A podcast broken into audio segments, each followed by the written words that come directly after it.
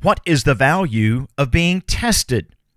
We have another opportunity to share with you for which we are grateful. Each week, we take just a few minutes to delve into the Word of God, posing some questions, sometimes some challenges, with the goal of sharing the good news while also making note of some of the challenges we can face daily.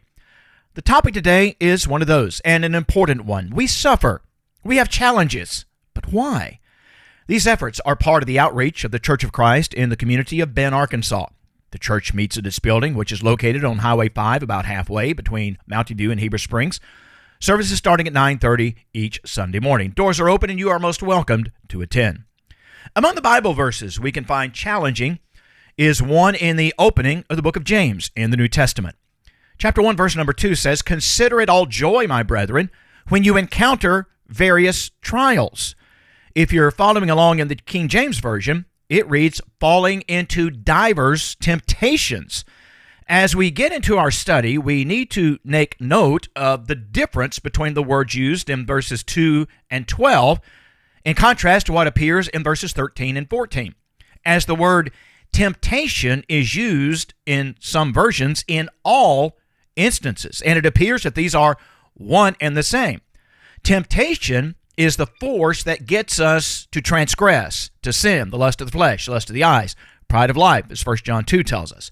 This is exactly what verses 13 and 14 are referencing.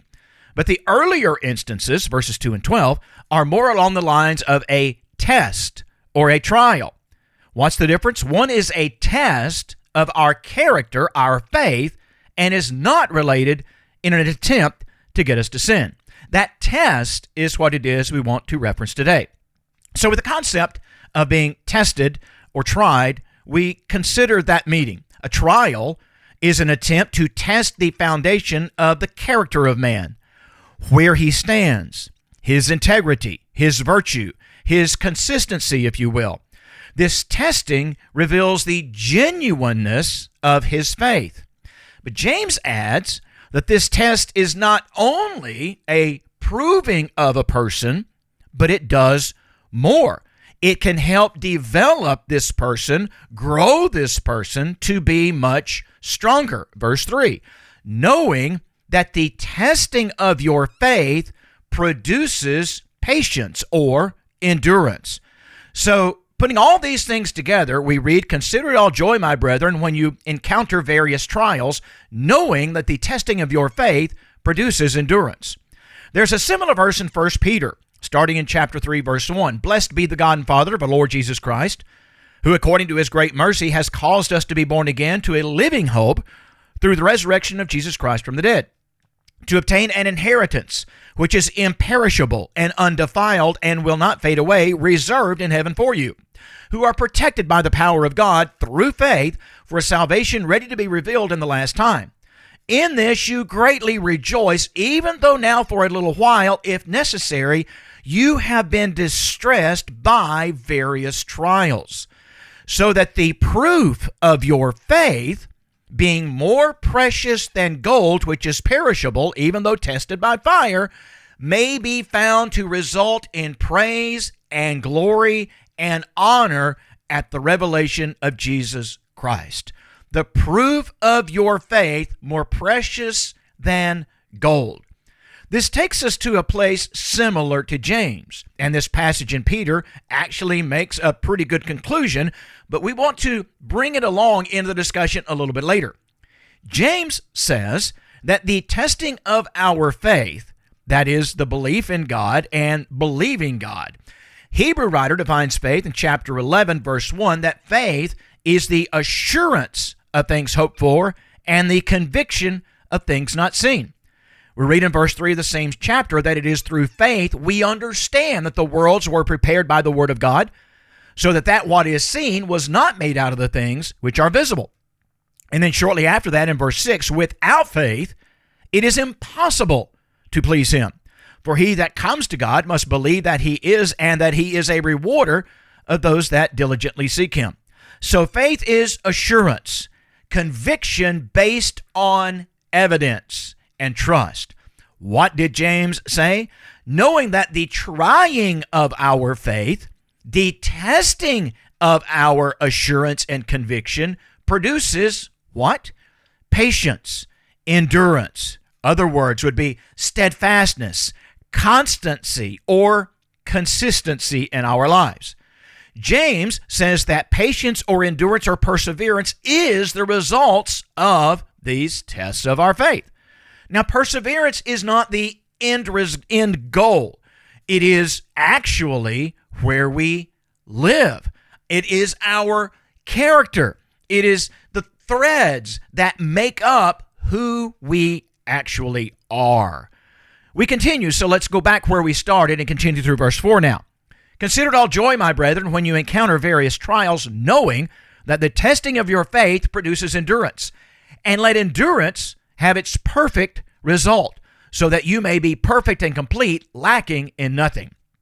The term perfect is used in a slightly different manner in the Bible than we typically do. The biblical use of the word means complete, to fully realize something. This is the term that can frequently refer to architecture, like building a house. Consider what it means when a house is complete. Not just the foundation, not just the framework, but complete. W.E. Vines defines it as reaching its end. Perfect. I was recently reading through the story of Joseph. If you recall, Joseph was sold into slavery by his brothers. His brothers convincing his father that he'd been killed by some wild animals, and years later, Joseph was in a position to save his brothers and his family from a famine. And after a very brief period of time, he identified himself to his brothers. A very powerful story. As Joseph's father, Jacob, heard that his son, his favorite son, was still alive after all these years, Jacob said that he wanted one thing that would make his life complete. He said, "I want Joseph to close my eyes," referencing when one dies, that upon his departure from the earth, he wants his lost son that has now been found, Joseph, to be the one basically to give that final gesture to his body. And what? His life would be complete. James says that patience or endurance will bring a result that takes one to a place of being in a place of completeness, adding, wanting nothing. And this comes from what? The trials of our faith. What could these trials be? Anything. Illness, relationships, jobs, lack of a job, friends, lack of friends, anything that potentially would cause us to consider or reconsider our relationship with God. Well, is this odd? Not really. When something happens in our life that brings about a change in where we are, it is very easy for us to look somewhere to place a blame. And sometimes God can be the recipient of that blame. Or at least us question God, why? Why did this happen to me? Now, let's consider for just a moment that question in context of what we're talking about. Why? We're desperate to understand the reasoning behind why something occurred, the purpose. What are we to get out of it, or what are the circumstances that brought it to pass? My grandfather shared with me years ago that though I wanted to know such answers, it was better that God chose not to share. I questioned, why is that? And his response is still with me today. He said, when your mom asks you to do something, I was young, especially something you don't want to do, and you ask why, what happens after she gives you an answer? I had to reflect back on some of the events in my young life, and I came to the answer. Honestly, I said, I'd start an argument with her on why I should not be doing those things. He said it would be no different with God. If he told us why, then the argument would be on. But he added to it. He said, in the view of what James says, my grandfather said that we stand to learn some things when tests occur. Yes, we do. We stand to learn a number of things if our heart is open enough. But if God tells us why, and it's narrowed down to just one lesson or two, we could miss a lot more that we learn when we don't know. It could be that the answer didn't lead us to any learning, so best not to know why. Now, this is hard, but having gone through many more trials since that conversation, I can attest my grandfather is correct.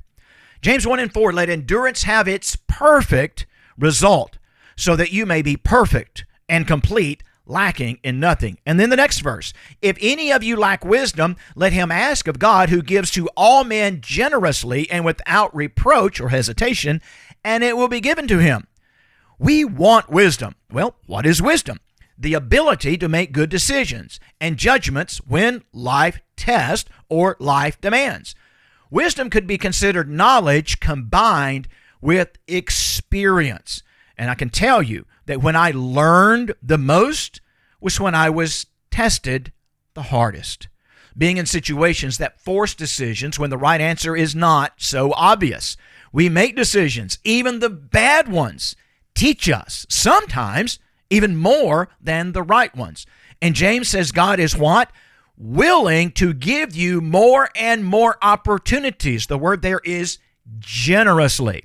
So if we get that formula correct, we would be inviting more tests in our life, would we not? We would be asking for instances where we had to struggle to get through and perhaps even fail. But the outcome would be what? We are better. Our endurance is improved. Our patience is heightened. Our perseverance is stronger. Our wisdom is greater. And Peter said what? So that the proof of your faith, being more precious than gold, which is perishable, even though tested by fire, may be found in the result of praise, glory, and honor. The proving of your faith will result in praise, glory, and honor. James tells us to approach these tests full of faith, but he must ask in faith, verse 6, without any doubting. For one who doubts is like the surf of the sea, driven and tossed by the wind. We're on one side and then the other, depending on the circumstances. Once one has been tested or tried, we read in James 1 and 12 that when he's under trial, once he has been approved, he will receive the crown of life, which the Lord has promised those who love him. Back to what Peter said, when we consider a crown of life, the term crown doesn't have a lot of significance in our day-to-day life. In the times of this writing, games like Olympics was common, and a crown was given to the winner. Winner of life, that typically means eternal life, heaven, home with God for eternity. When we get through the test and learn and grow and become more and more complete, the end result, glory and honor, is the crown of life. But let's just consider for a moment what this might mean while we are here. As we become stronger and stronger, wiser and wiser, these tests give us something to reflect for the current time. And our endurance is stronger, so we can withstand more with less. The crown of life could also mean the benefits of life while still here on this earth. John in the Revelation to the seven churches of Asia, the letter that brought out many, many tests that would come their way, told them in Revelation 3 and 21, to him that overcometh will I grant to sit with me in my throne, and even as I also overcome and now sit down with my Father in his throne. Now imagine Christ moving over, asking you to have a seat beside him, he on one side and his Father on the other. We close with a thought from Paul's letter to the church in Ephesus in Ephesians chapter 6, verse 13. Take unto you the whole armor of God, that you may be able to withstand in the evil day. I believe he's referencing sin more so than just the test of life, yet the application is the same. He goes into detail to the various components of the armor, preparing for battle. He says that the results of the armor and wise use of that armor would enable us to withstand whatever might come our way, that we would survive. But he goes one step farther. And having done all, to stand. Not just withstand, but to stand. I have fought the good fight. I have kept the faith. Consider it all joy, my brethren, when you encounter various trials, knowing that the testing of your faith produces endurance. And let endurance have its perfect result, so that you may be perfect, complete, lacking in nothing. Our time is gone. We thank you very much for joining us. Look forward to visiting with you next week at this time. Until then, we bid you a very blessed day.